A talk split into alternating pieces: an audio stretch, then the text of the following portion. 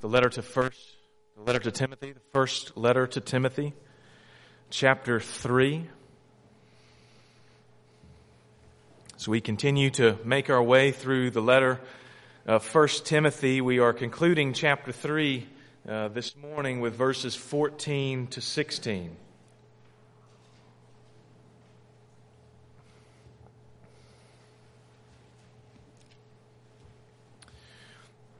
We've seen the importance that Paul places on truth and doctrine and the necessity that he charges Timothy with of correcting the false teachers that have infiltrated the church at Ephesus and have beginning, have begun to teach a false gospel. So Paul has placed this supreme emphasis on truth and on the gospel. And very simply, he concludes chapter 3 with a concise presentation of this very gospel itself. And so I want to continue our study as we make our way through 1 Timothy chapter 3, picking up in verse 14. We'll read verses 14 to 16. Paul writes under the inspiration of the Holy Spirit and he says, I hope to come to you soon but I am writing these things to you so that if I delay, you may know how one ought to behave in the household of God, which is the church of the living God, a pillar and buttress of the truth. Great indeed, we confess, is the mystery of godliness. He was manifested in the flesh, vindicated by the Spirit, seen by angels, proclaimed among the nations, believed on in the world, taken up in glory. Would you pray with me?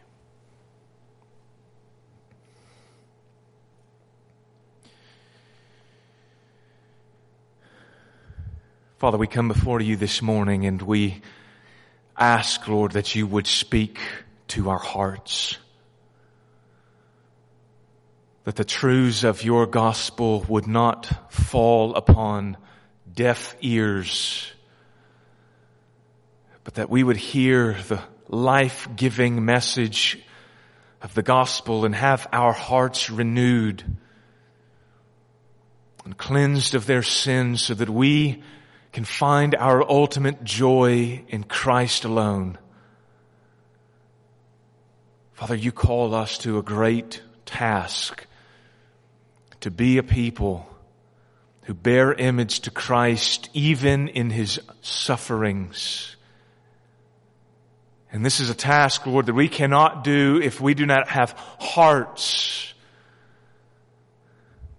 that love Christ above all things.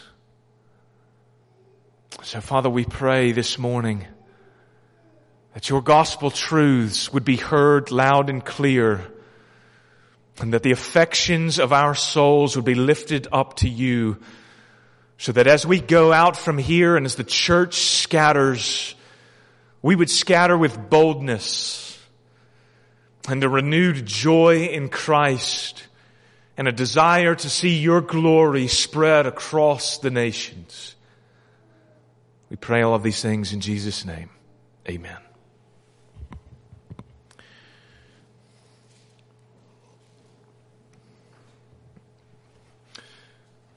Perpetua was a Christian noblewoman who was born around 175 AD and lived until her martyrdom in a Roman arena around the year 202.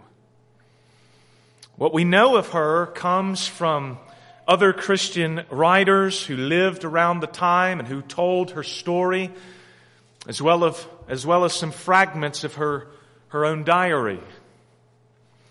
She lived with her husband, her son, and a servant named Felicitas in what is now known as northern Tunisia. This is just south of Italy across the Mediterranean, northern Africa. Now, around, around, this time, the Roman Emperor Septimius Severus believed that his empire was unstable. There had been several dissident groups over the years rebelling against Roman rule. and the threat of civil war was an ever present threat. And so he believed he needed to unify the empire. And one very important way to do this was to establish across the empire a state sponsored syncretism where everyone could worship whatever God they desired. But they had to acknowledge as the supreme God the Sol Invictus, the unconquered Sun. S-U-N. The unconquered Sun. The edict, of course, clashed with the Christians of the empire who would not acknowledge any God except for Christ and Christ alone. So in response, the emperor outlawed all conversions to Christianity. And the punishment for breaking this law was death. Perpetua was one of the first and the most famous to suffer under this law. She, along with four other new Christians, were discovered and arrested by the Roman authorities. She was placed in prison. And when her father, who was still a pagan at the time, learned of her arrest, he went to her in prison to plead with her to change her mind.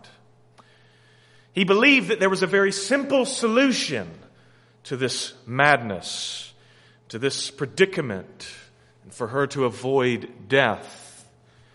All she had to do was to deny to the Roman authorities that she was a Christian. Because the law simply outlawed conversion to Christianity. It's as simple as that. All you have to do is to go before the governor and say, I'm not a Christian, and you will maintain your life. And so Perpetua's father pleaded with her, begged her to do that very thing. But as he pleaded with her, she said to her father, Father, do you see this vase here? Could it be called by any other name than what it is? No, he replied. Well, neither can I be called anything other than what I am, a Christian.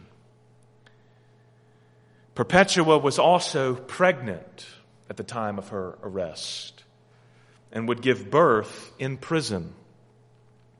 And after she had given birth, her father came again to plead with her. Only this time he called upon her to think of her family. Think of your brother, he said. Think of your mother and your aunt. Think of your child who has just been born and who will not be able to live once you are gone. Give up your pride words from her father. You can imagine that pressure, that inner turmoil of a mother thinking of her child. All I would have to do is to deny that Christ is my Lord. Won't it be better at the end of the day for my child? He won't have to grow up. She won't have to grow up without a mother. Am I not simply being prideful? Perpetua was certainly affected by those stinging words as they came from her father. She said to him, as she tried to comfort him, It will all happen in the prisoner's dock as God wills. For you may be sure that we are not left to ourselves, but are all in His power. She would have another opportunity to deny that she was a Christian at her hearing before the governor. She could prove her loyalty to to the empire, her patriotism, by simply offering a sacrifice for the welfare of the emperor. But before the governor, she refused. And when asked, Are you a Christian? She replied, Yes, I am. She was condemned to die in the arena. There she would meet her death, being tossed by a wild heifer and torn apart by a leopard and eventually executed by the sword. What compelled this woman to live and to die like this? She was a woman with deep, convictional godliness, devotion to her Lord, even in the face of great personal loss. Dying was great personal loss. But perhaps even more challenging than death itself was the thought of her own children without their mother and the accusations of her own father that she was simply full of pride.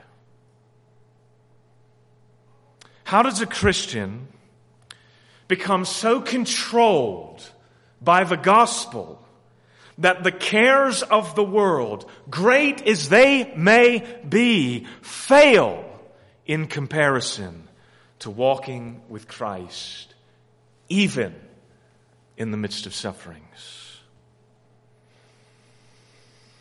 Certainly, I think part of the answer is the strengthening power of the Spirit of God. But the Spirit of God does not work apart from the Word. Of God. The Spirit of God does not work apart from the truths of God. Indeed, the Spirit works with the truths of God. And the Spirit strengthens us by the truths of God.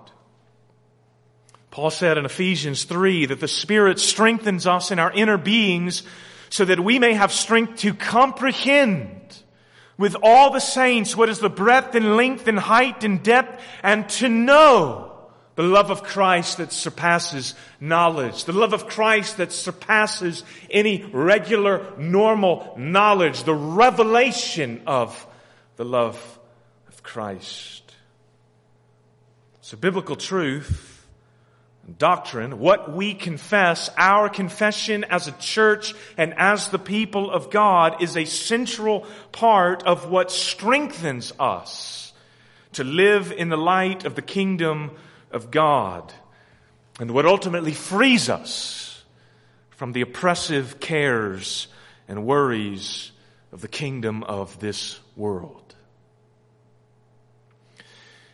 I find it very interesting and telling that when Perpetua was arrested, she was in the midst of taking classes on the Christian faith. She was what the early church referred to as a catechumen. Catechumens were new believers who were preparing for baptism. When someone professed, professed faith in Christ, the church would not baptize them immediately, but would take them through a process of biblical training. They would teach them the core tenets of the gospel and the confessions of the faith. They wanted to make sure that this person who has professed faith in Christ understood what they were professing to believe because they knew that to profess faith in Christ comes with a cost. The Son of Man had no place to rest his head. That is the cost that we are called to. And the early church wanted them to have a solid foundation of Christian belief and the great truths of the gospel because they believed, and rightly so, that if someone is going to live a godly and Christ exalting life, it's only going to happen if they're rooted deeply in the confessions of the church. The confession of the death and the burial and the resurrection of Christ the confession about his miraculous virgin birth, the confession about his exaltation and his universal dominion over this world. The very reality and truth that all authority has been given now by the Father to this King. What we find in the Bible is that godliness a flesh denying and a spirit filled devotion to Christ does not happen by accident, but is rather fueled and compelled by an embrace of the greatness of the truths the church confesses an embrace of the greatness. That is, that within our hearts, when we contemplate and hear the truths of the gospel, our hearts are deeply affected with love for God and joy in Him. The Bible teaches this very thing. Paul says in 2 Corinthians chapter 5 verses 10 and 11, he says, we must all appear before the judgment seat of Christ so that each one may receive what is due for what he has done in the body, whether good or evil. Therefore, knowing the fear of the Lord, we persuade others. It is the confession that Christ has been appointed the judge of all men and that we all must give account to him that compels the apostle Paul does not hinder him, but compels him to go into the world proclaiming and persuading the glories of this king. 2 Corinthians 5:14 For the love of Christ controls us because we have concluded this, that one has died for all, therefore all have died. And he died for all, that those who live might no longer live for themselves, but for him who for their sake died and was raised. The confession of the love of Christ is what compels and controls me, the apostle Paul says. The sacrificial love life giving love controls us. Peter also says in the text that we read earlier, and if you call on him as Father, who judges impartially according to each one's deeds, conduct yourselves with fear throughout the time of your exile, throughout the time of your sojourning in this land, this foreign land that is not your kingdom that you are not citizens of. You are citizens of the kingdom of heaven. Conduct yourselves with fear throughout the time of your exile, knowing that you were ransomed from the futile ways inherited from your forefathers, not with perishable things such as silver or gold, but with the precious blood of Christ. We know in our minds and in our hearts that Christ shed His blood to rescue us from the death dealing bondage of sin and that God the Father is an impartial judge. And so because of that truth, we are compelled to love accordingly. If Christ, if I believe that Christ has died for me and His death on a cross was was done in order to cleanse me of my sin and I have experienced that grace, I don't want anything to do with sin. I experienced its power before the gospel and it was cruel and it was oppressive. And Jesus provides freedom from that now and so we shall live accordingly. I know that for many Christians, this connection between what we confess and how we live isn't really there. We know that we want to live Christ like lives. We see Jesus and the apostles and so many other Christians like Perpetua living these seemingly otherworldly lives of world-changing devotion and godliness. We see Christians with a passion and a zeal for the gospel and for many of us, we try and imitate these examples and find ourselves falling short over and over again. Maybe if we went to more Bible studies, maybe if we prayed, this would make things better.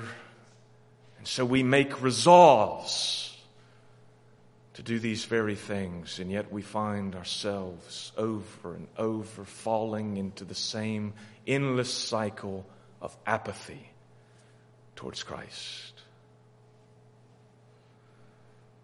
I think the reason for that, at least in part, is because we have missed this one great biblical principle. That the greatness, that is the supreme worthiness of the church's confession, the embrace of this greatness of the church's confession, our confession as the people of God, the gospel truths, the greatness of the church's confession compels the godliness of her people's conduct. The greatness of the church's confession compels the godliness of her people's conduct. This is the principle I want us to see this morning as we look at Paul's words here. And so we'll look at these in two parts. First, the church's great confession, and second, the church's godly conduct. My hope is that you see the truths of the gospel this morning. That you see the truths of this gospel and that your hearts are not cold towards them but are rather warmed and deeply affected so that you embrace these truths as great truths, not as abstract and disconnected propositions, but as water for your souls that energizes you to pursue holiness with greater passion, a greater zeal. So first, the church's great confession. Paul tells Timothy in verses 14 to 15 that he is writing to him so that you may know how one is to conduct themselves, how one is to behave in the household of God. And he says that the household of God is the church, the people of God, which is a pillar and buttress of the truth. Now, what does a pillar and the buttress do? They're normally on the outside of walls of a building, providing support, right? And upholding some part of the building, and usually the part of the building that everyone can see, the roof, for example.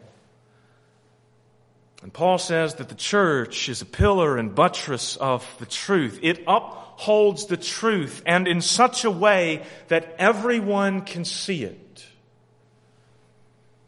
Well, what is the truth? What is the truth that the church upholds? Well, defined for us as a confession in verse 16, perhaps one of the earliest Christian confessions in verse 16. And in this verse, we essentially have a beautiful summary of the central truths of the gospel. Paul says, great indeed we confess is the mystery of godliness. You'll remember perhaps that at one time when Paul was preaching the gospel in Ephesus, a riot broke out. because people were enraged that the temple of their goddess Artemis would be discredited. Many of them made their livings by creating idols of this very God and selling them to the people. And so when the people began to reject Artemis and believe the gospel of Christ, they began to lose their money. And so they became enraged and a riot broke out. This Jesus that Paul was preaching was in direct opposition to their goddess, and so they became violent. And during their rioting, they were chanting, Great is Artemis of the Ephesians! Great is Artemis of the Ephesians! And perhaps here, Paul, remembering that very chant, he declares very clearly, No, indeed, great, we confess, is the mystery of godliness, the mystery of the truth of the gospel. It is worthy to exult in. It is majestic and it is splendid. The gospel is a mystery that has now been revealed in Christ and in that revelation, truths that no mind could have ever imagined have shone into the darkness of this world. The gospel begins with the confession that he, that is Jesus, was manifested in the flesh. He was made known in the flesh. And this is the great truth of Jesus' incarnation. This is an affirmation that Jesus did not come into existence at his birth, but existed even before his birth. He was the pre-existing Son of God. He made it very clearly to the Jews when he said, before Abraham was, I am. I am Abraham's God. I am the deliverer of the people of Israel. I have come before everyone and through me everything has been made. The Old Testament prophets prophesied that the Lord himself would come on the scene of the world and before his coming another prophet would prepare his way. And so Malachi 3:1 says, Behold, I send my messenger and he will prepare the way before me. Who's the me? The Lord the God of Israel, He will prepare the way before me, and the Lord whom you seek will suddenly come to His temple, and the messenger of the covenant in whom you delight, behold, He is coming, says the Lord of hosts. When Jesus was conceived and born, He was the fulfillment of prophecy.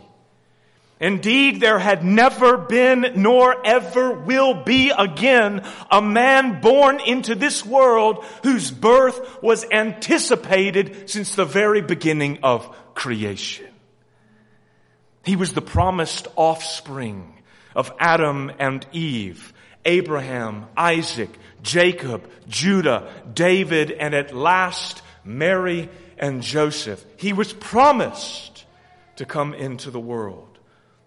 When he was born, his birth was no mere birth either. It was revelation itself. It was God revealing, manifesting to the world, making a public proclamation to the world who his anointed son and king was.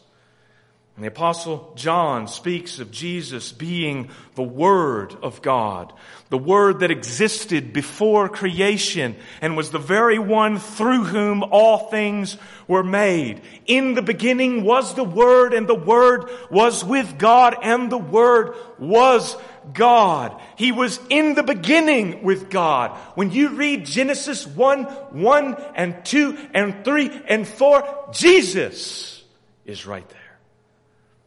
He was in the beginning with God and all things were made through him and without him was not anything made that was made. And John goes on to say, and this word, this promised Christ became flesh and dwelt among us. That is God the Son entered into our very existence and took upon himself our very nature and embraced all of our weaknesses. And by this act of self-humiliation, the world was introduced to the fullest revelation of God himself. The author of Hebrews says that long ago, at many times and in many ways, God spoke to our fathers by the prophets, but in these last days, He has spoken to us by His Son.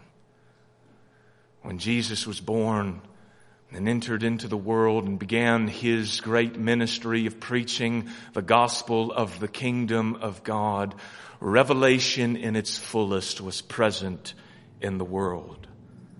And the gospel begins with the glorious truth that the promised Christ of God has been made known in the flesh as he has dwelt among us. And Paul goes on to say that he was vindicated by the Spirit, meaning that the Spirit gave evidence to the world that all of his claims, all of the claims of Jesus were true. You see, Jesus made some very radical claims. Some claims that would make anyone else look like an insane human being. He claimed that his very existence in this world was unique to himself. He was not conceived from a conjugal union, but from the Spirit of God. And even more, he claimed that he was sent into the world by the Father himself. He came into the world because he was sent. Who among men can proclaim that very truth? I was not sent into this world. I was born into this world. And Jesus claimed that he was sent. He claimed to be Lord over all of creation, Lord over the Sabbath itself, Lord over all of the elements. The ability was invested with him to stop and to create the storms themselves. He claimed to be one with the Father, that the exact will of the Father was His exact will because they are perfectly united from all eternity. He claimed to have the authority to command the angels of heaven. He was never afraid of the armies of Pontius Pilate or the Roman Empire because he himself commanded the armies of heaven. He claimed to have authority over demons. He claimed to have the authority to send the Spirit of God into the world. He claimed to have the authority to forgive sins. He claimed to be the Ancient of Days who would descend at one time on the clouds of heaven and bring in the eternal kingdom of God. He claimed that his own blood inaugurated the promised new covenant of Jeremiah and Ezekiel. He claimed that he would sit on the throne of the kingdom of God and judge the nations. He claimed that the law and the prophets bore witness to him and that they ultimately found all of their fulfillment and end in him. These are claims that if anyone else were to make, they would render them insane and narcissistic and perhaps even dangerous. But all of his claims were proven to be true when he was raised from the dead. His resurrection was the cosmic testimony of God that this Jesus is my promised son. He is the king over creation with whom I am well pleased. Romans 1 4 says that he was declared to be the Son of God in power according to the Spirit of holiness by his resurrection from the dead if there was any doubt in anyone's mind that this Jesus who was crucified on a Roman cross was the promised Messiah, it was all proven true when he was raised by the power of the Spirit. You see, the Spirit of God did the work of raising him from the dead. And so when he was raised, he was vindicated before the world. We who follow Christ reject any and every religion or God as false. We reject the unconquered sun god. We reject the gods of the Hindus. We reject any pagan gods that exist, not simply because we have cultural preferences for Christianity, but because we are compelled by the reality of the resurrection from the dead. What God in the world has ever done such a thing as that? What God has ever entered into the world, into our very existence, and revealed himself as the Savior and deliverer of the most wretched of men. There has only been and ever will be one. And he came as the man Christ Jesus. And Paul continues the confession by summarizing the way in which this work of Christ was announced. He was seen by angels and proclaimed among the nations. When his tomb was discovered to be empty, the first to see his resurrection were the angels. We read in Matthew 28 verses 1 to 6. Now after the Sabbath, toward the dawn of the first day of the week, Mary Magdalene and the other Mary went to see the tomb. And behold, there was a great earthquake, for an angel of the Lord descended from heaven and came and rolled back the stone and sat on it. His appearance was like lightning and his clothing white as snow. And for fear of him, the guards trembled and became like dead men. But the angel said to the women, do not be afraid, for I know that you seek Jesus who was crucified. He is not here for he has risen from the dead, as he said. So the resurrection of Christ was made known to the angels as they saw it take place. And the same can be said about many of Jesus' own early disciples and apostles. They too had seen the risen Christ. The reason the apostle Paul went from being a violent persecutor of the church to its greatest advocate and preacher and missionary is because Christ himself appeared to him in his body as the resurrected Son of God. But the vast majority of believers have come to know Christ through the preaching of the gospel to all the nations. As they heard his name proclaimed and as they heard the testimony of the resurrection, they believed. And so Paul says he was believed on in the world. And finally, he says Jesus was taken up in glory.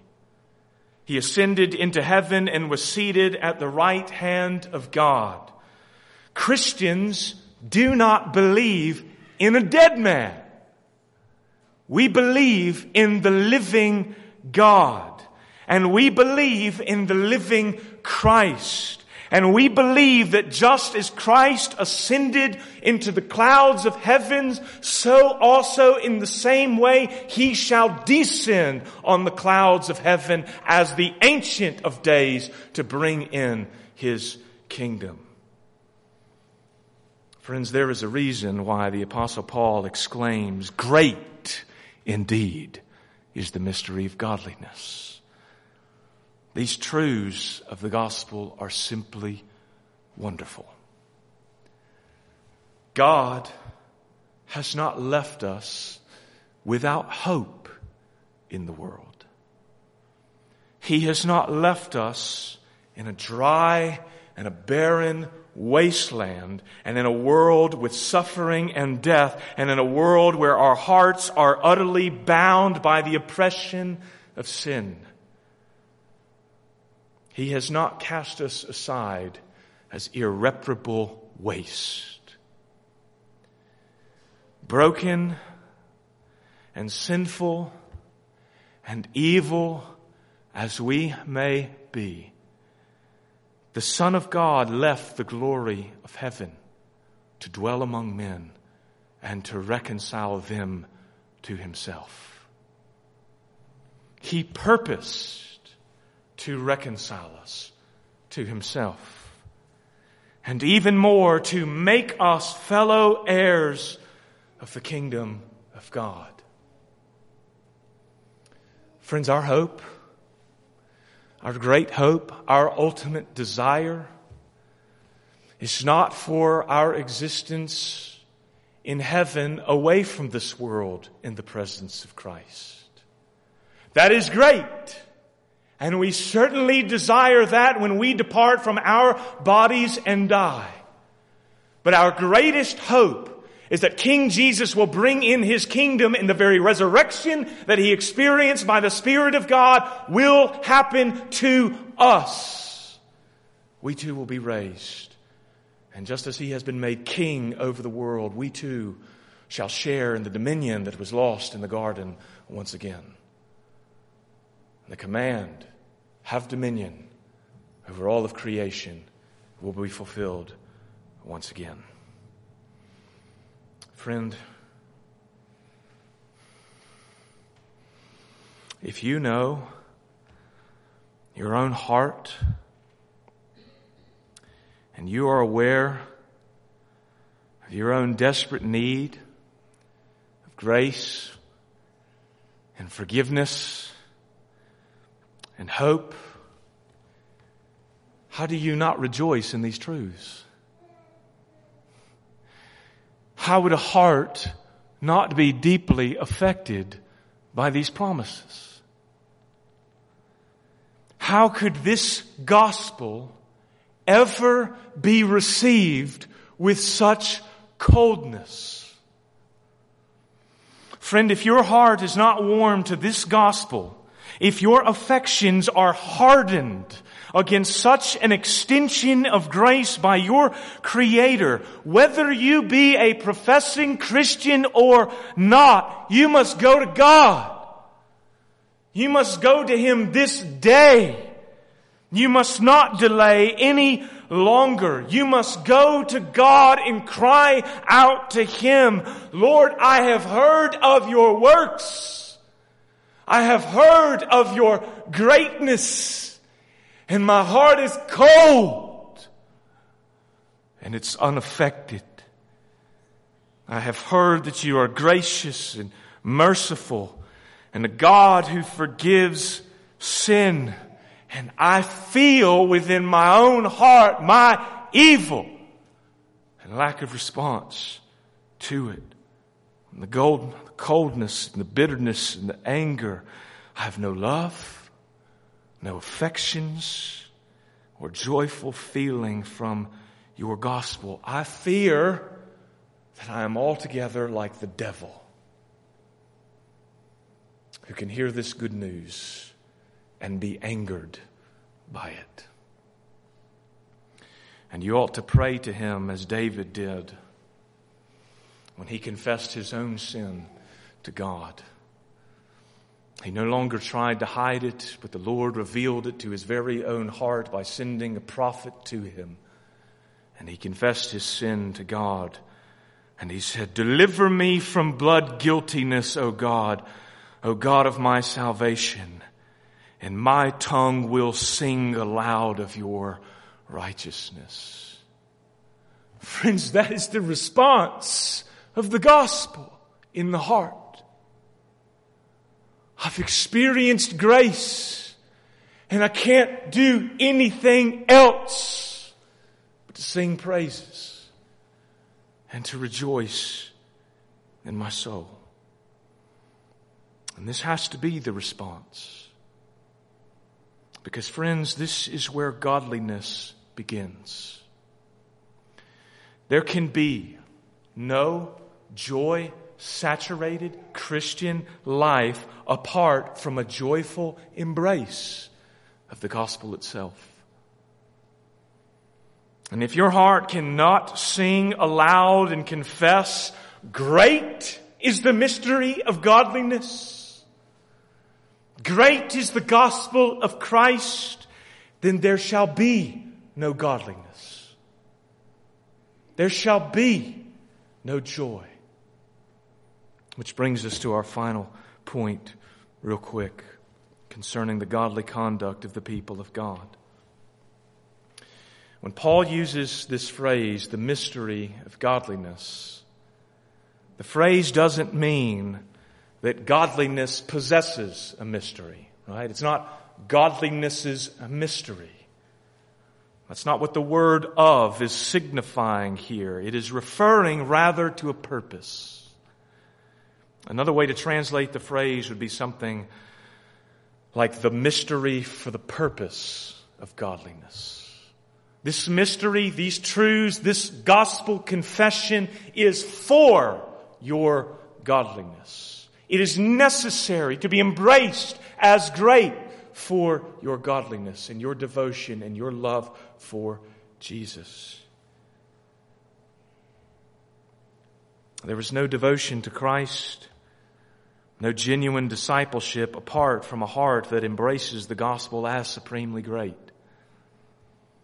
It is the gospel itself that compels us to conduct ourselves in a certain way, not out of a sense of joyless duty, but out of a sense of joyful pursuit of God because we love Him and we love His gospel. When Paul says in Romans chapter 12 verse 1, I appeal to you therefore, brothers, by the mercies of God to present your bodies as a living sacrifice, to give yourselves wholly to God in every domain of your life. This charge was based upon 11 chapters of gospel truth that preceded it, climaxing with a spontaneous burst of praise at the end of the 11th chapter, where Paul says, Oh, the depth of the riches and wisdom and knowledge of God! How unsearchable are his judgments and how inscrutable are his ways! For who has known the mind of the Lord? Or who has been his counselor? Or who has given a gift to him that he might be repaid? For from him and through him and to him are all things to him be glory forever. Amen. What makes a person defined by godliness, controlled by godliness? What distinguishes those Christians like Perpetua from the rest?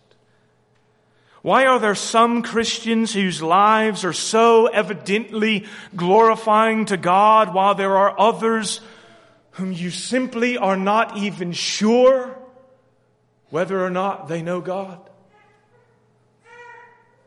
The difference comes down to a matter of joy.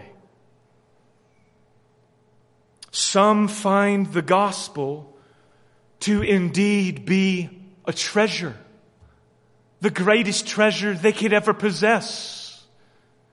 Greater than any money, greater than any diamonds, greater than any homes. It is a treasure that is eternal and gives life. They find Christ to be worthy of losing everything for. While others find the gospel to be little better than medicine you take for a bad headache. The one, like the Apostle Paul, is controlled by the love of God. The other is controlled by the cares of a dying and fading kingdom. Friends, it doesn't have to be that way. The heart does not have to be cold towards the gospel. It does not have to be dead to the confessions of the church. the very promise of the new covenant that Jesus brought into existence is that God can remake your hearts. That those affections that you confess are not there, that joy and that love for Christ that is not there can be changed by a miraculous spiritual work of God. This is the very promise of the new covenant. He says, God says in Ezekiel 36, 26, when speaking of the new covenant, I will give you a new heart and a new spirit I will put within you. And I will remove the heart of stone from your flesh and give you a heart of flesh. And I will put my spirit within you and cause you to walk in my statutes and be careful to obey my rules. Friends, that is what conversion is. Conversion is not a simple changing of the mind. Conversion is a deep transformation of our very hearts where the wickedness that existed before has been stripped out the power of God and the Spirit. And God says that is the promise of everyone, for everyone in the new covenant. That is the very reason I sent my son and the very reason he sent his spirit. Because that's what we need. We need a total heart transformation. But trust me, friends, I know my heart. And I know especially what my heart was like before the gospel came into my life. I wanted nothing to do with the gospel or Christ or Christianity. In fact, all of you I despised. How does one go from that hatred and that anger to a softening and a joy and a love for the King of the universe? It's the Spirit. It's the Spirit of God. And the promise of God, my friends, the promise for everyone here. If you've believed the gospel before, or if you've never believed, if you are someone who has drifted, perhaps, from the church and from Christ, and you need new affections, that is the promise of the gospel. And a call to you is to simply go humbly before your God, and He will give you the desires of your heart. Would you pray with me?